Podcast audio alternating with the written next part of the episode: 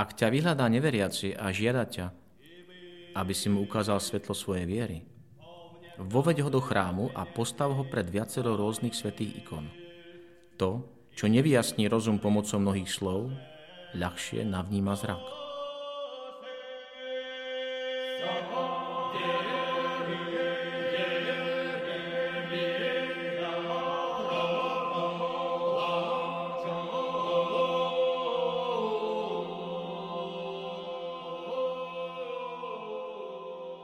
Vitajte pri počúvaní ikonického podcastu.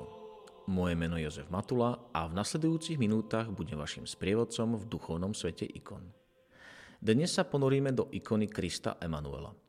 Ide o ranokresťanský námet, ktorý je odpovedou na súdobe herézy popierajúce božskú prirodzenosť Ježiša Krista do jeho krstu. Dôležitým textom k analýze našej dnešnej ikony je ese Fedora Buslajeva Ikona je kráse vzdialená. Spolu s ruským kunzistorikom načrtneme nasledujúcu otázku. Sú východokresťanské ikony pekné alebo škaredé? Malé odporúčanie na úvod. Pre hodnotnejší zážitok otvorte si obrázok ikony a dovolte jej, aby sa pozerala na vás.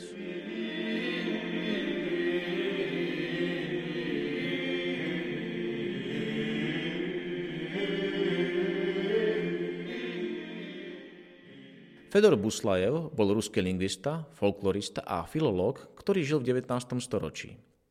Celú svoju akademickú kariéru venoval skúmaniu ruskej kultúry v jej celej šírke, od folklóru cez mytológiu, ilustrované rukopisy až po ikonografické malby. Poznatky z jeho výskumov, a to najmä v oblasti komparatívnej literatúry a staroruských ikon, sú doteraz veľmi vážené v akademickej sfére.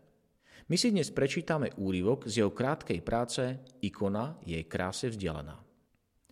Citujem. Nech by sa akokoľvek vysoko oceňovala umelecká hodnota niektorej starobilej ruskej ikony, nikdy nebude uspokojovať esteticky vypestovaný vkus. Dôvodom nie sú výlučne jej chyby v kresbe a kolorite. Ide najmä o disharmóniu, ktorou vždy pôsobí na dušu umelecké dielo, na ktorom bola vonkajšia krása obetovaná náboženské idei a teologické náuke. Ikona nepozná a nechce poznať krásu samu o sebe – ak sa zachráni pred škaredosťou, tak iba preto, lebo je preniknutá s božnou úctou k svetosti a božskosti zobrazovanej osobnosti. Týmto osobnostiam dodáva akúsi veľkoleposť, zodpovedajúcu na ikone zbožnej úcte toho, kto sa modlí. V dôsledku toho sa na ikone krása nahradzuje vznešenosťou. Ide o umelecký ideál postavený vysoko nad všetko svetské. V ňom veriaci ľud vyjadril svoje chápanie ľudskej dôstojnosti a ideály, ku ktorým sa pri modlitbe obracal ako ku vzorom a sprievodcom vo svojom živote. Na inom mieste píše, pohľadnite na akýkoľvek starobilý ikonostas a okamžite uvidíte, ktoré osobnosti viac dominujú v našej ikonografii. Sú to mladé a svieže, alebo staré a vyčerpané, krásne a ženské, alebo mužské a strohé? Všimnite si, že ikonografia viac uctieva mužské ideály než ženské a väčšiu rôznorodosť dáva mužským vzorom. Ikonopisti nedokázali a ani netúžili zobrazovať zmyselnú ženskú krásu a ladnosť. Spomedzi mužských postav sa lepšie vydarili postavy starecké alebo v krajnom prípade zrelé, plné rozvinuté charaktery s tvárami z bradou. Menej ako postavy mužov a mladíkov sa vydarili postavy detí, na zobrazenie ktorých je treba ešte viac jemnosti a mekosti, než na ženské postavy. Túto stránku našej ikonografie možno najlepšie ohodnotiť na zobrazeniach Krista dieťaťa. Tu sa zvyčajne Emanuel veľmi podobá na malého, dospelého človeka s výraznými čertami rozvinutého charakteru. Ako by to bolo kvôli vyjadreniu tej teologickej idei, podľa ktorej predvršné dieťa, nedeliac sa smrteľnými o slabosti detského veku, aj svojim detským vzhľadom prejavuje prísny charakter vykupiteľa a sudcu. Konec citácie.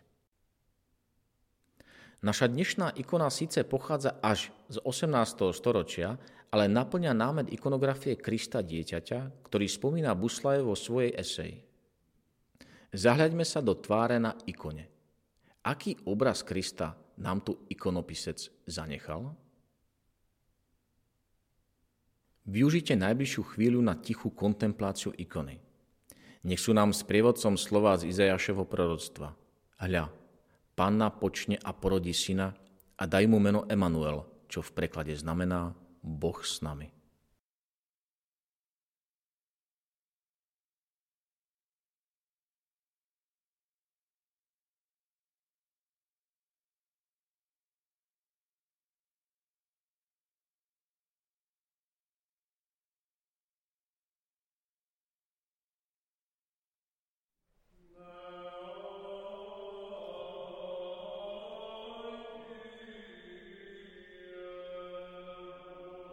Jednorodený synu i Božie slovo, nesmrteľný a predsa si pre našu spásu prijal telo zo svetej Bohorodičky a vždy Pany Márie a bez zmeny svojho božstva stal si sa človekom.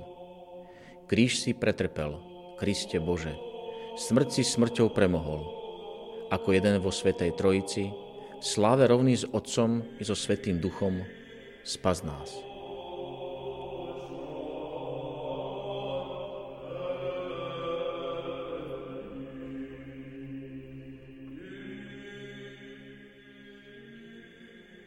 To boli slová, ktoré sú napísané na spodnom ráme našej ikony. Ako už bolo povedané v úvode, tento typ ikonografie Krista sa objavuje pomerne zavčasov, nie neskôr ako v 6. storočí. Na ikonách sa zobrazuje Kristus v podobe dieťaťa, avšak čertami pripomína dospelého, intelektuálne a duchovne vyspelého muža. Takéto zobrazenie Krista bolo odpovedou na nestoriánsku herézu v období 5. storočia, popierajúcu božskú prírodzenosť Ježiša Krista do jeho krstu. Ikona zobrazuje Ježiša Krista ako 12-ročného chlapca po ramená s dôrazom na výraz tváre. Vysoké čelo značí múdrosť a hĺbku poznania, ktorú mal Kristus ako Boží syn, čo potvrdzujú aj slová z Evanielia svätého Lukáša. Chlapec rástol a mocnel, plný múdrosti a Božia milosť bola na ňom. Alebo na inom mieste – po troch dňoch ho našli v chráme. Sedel medzi učiteľmi, počúvali a kládol im otázky. Všetci ho počuli, žasli nad jeho rozumnosťou a odpovediami.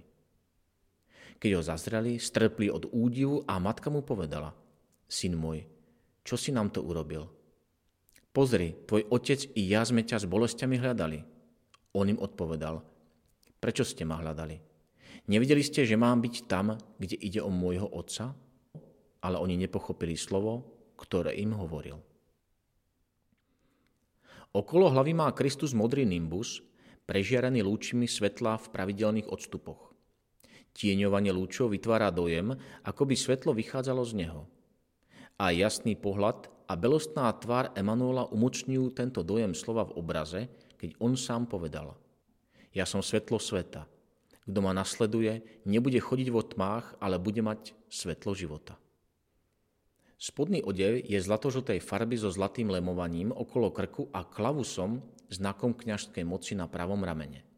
Zlatá a žltá symbolizujú Božiu slávu a nadprirodzené svetlo, zároveň vypovedajú o vznešenom pôvode Božieho syna, takisto ako aj starostlivo upravené krátke vlasy. Na chytóne má prehodený cez ľavé plece himation, plášť modrej farby v blečích a tmavších odtieňov, ako by odrážalo svetlo. Táto farba tvorí aj pozadie ikony. Významovo potvrdzuje tajomstvo Božího slova vteleného medzi ľudí, čím presahuje všetko pozemské.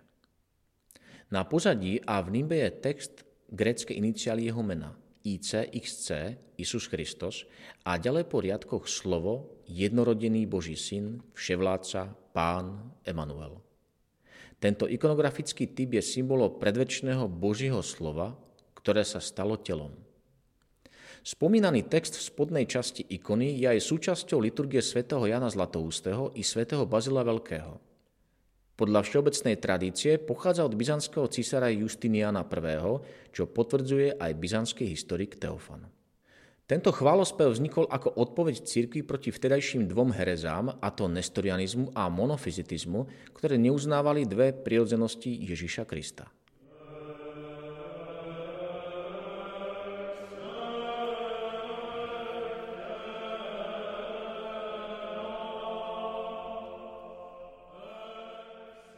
Svetý Ján Zlatoústy objasňuje Izajašovo proroctvo zvestované Jozefovi od Boha prostredníctvom aniela týmito slovami. Možno povieš, prečo sa nevolá Emanuel, ale Ježiš Kristus? Pretože v proroctve nebolo povedané dáš mu meno, ale dajú mu meno. Kto? Národy i samotná udalosť. Emanuel, Boh s nami. Aj keď je Boh od počiatku s človekom i vyvoleným izraelským národom, nikdy nebol Boh tak jasne a viditeľne blízko k človeku, ako prostredníctvom vteleného Božího Syna Ježiša Krista.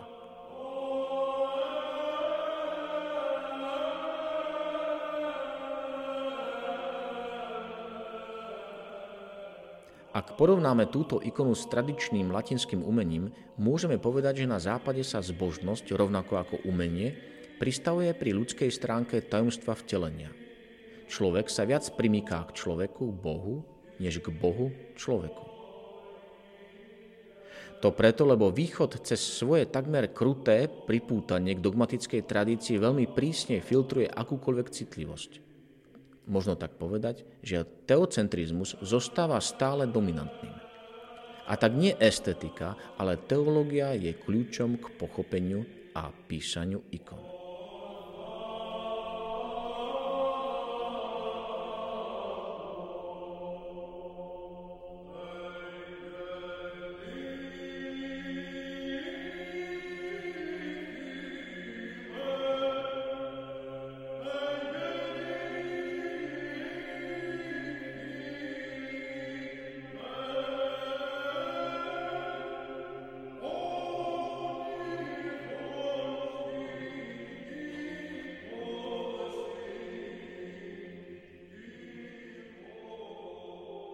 Ďaká, že ste si vypočuli túto epizódu. Ikonický podcast vzniká v spolupráci so spoločnosťou Hour a s galériou Ikony v Žiline, kde si môžete všetky ikony z nášho podcastu pozrieť osobne. Zvlášť chcem poďakovať manželom Urbaníkovcom a Matúšovi Ďuraňovi, ktorí obsahovo aj technicky pripravili túto epizódu. Do počutia o dva týždne.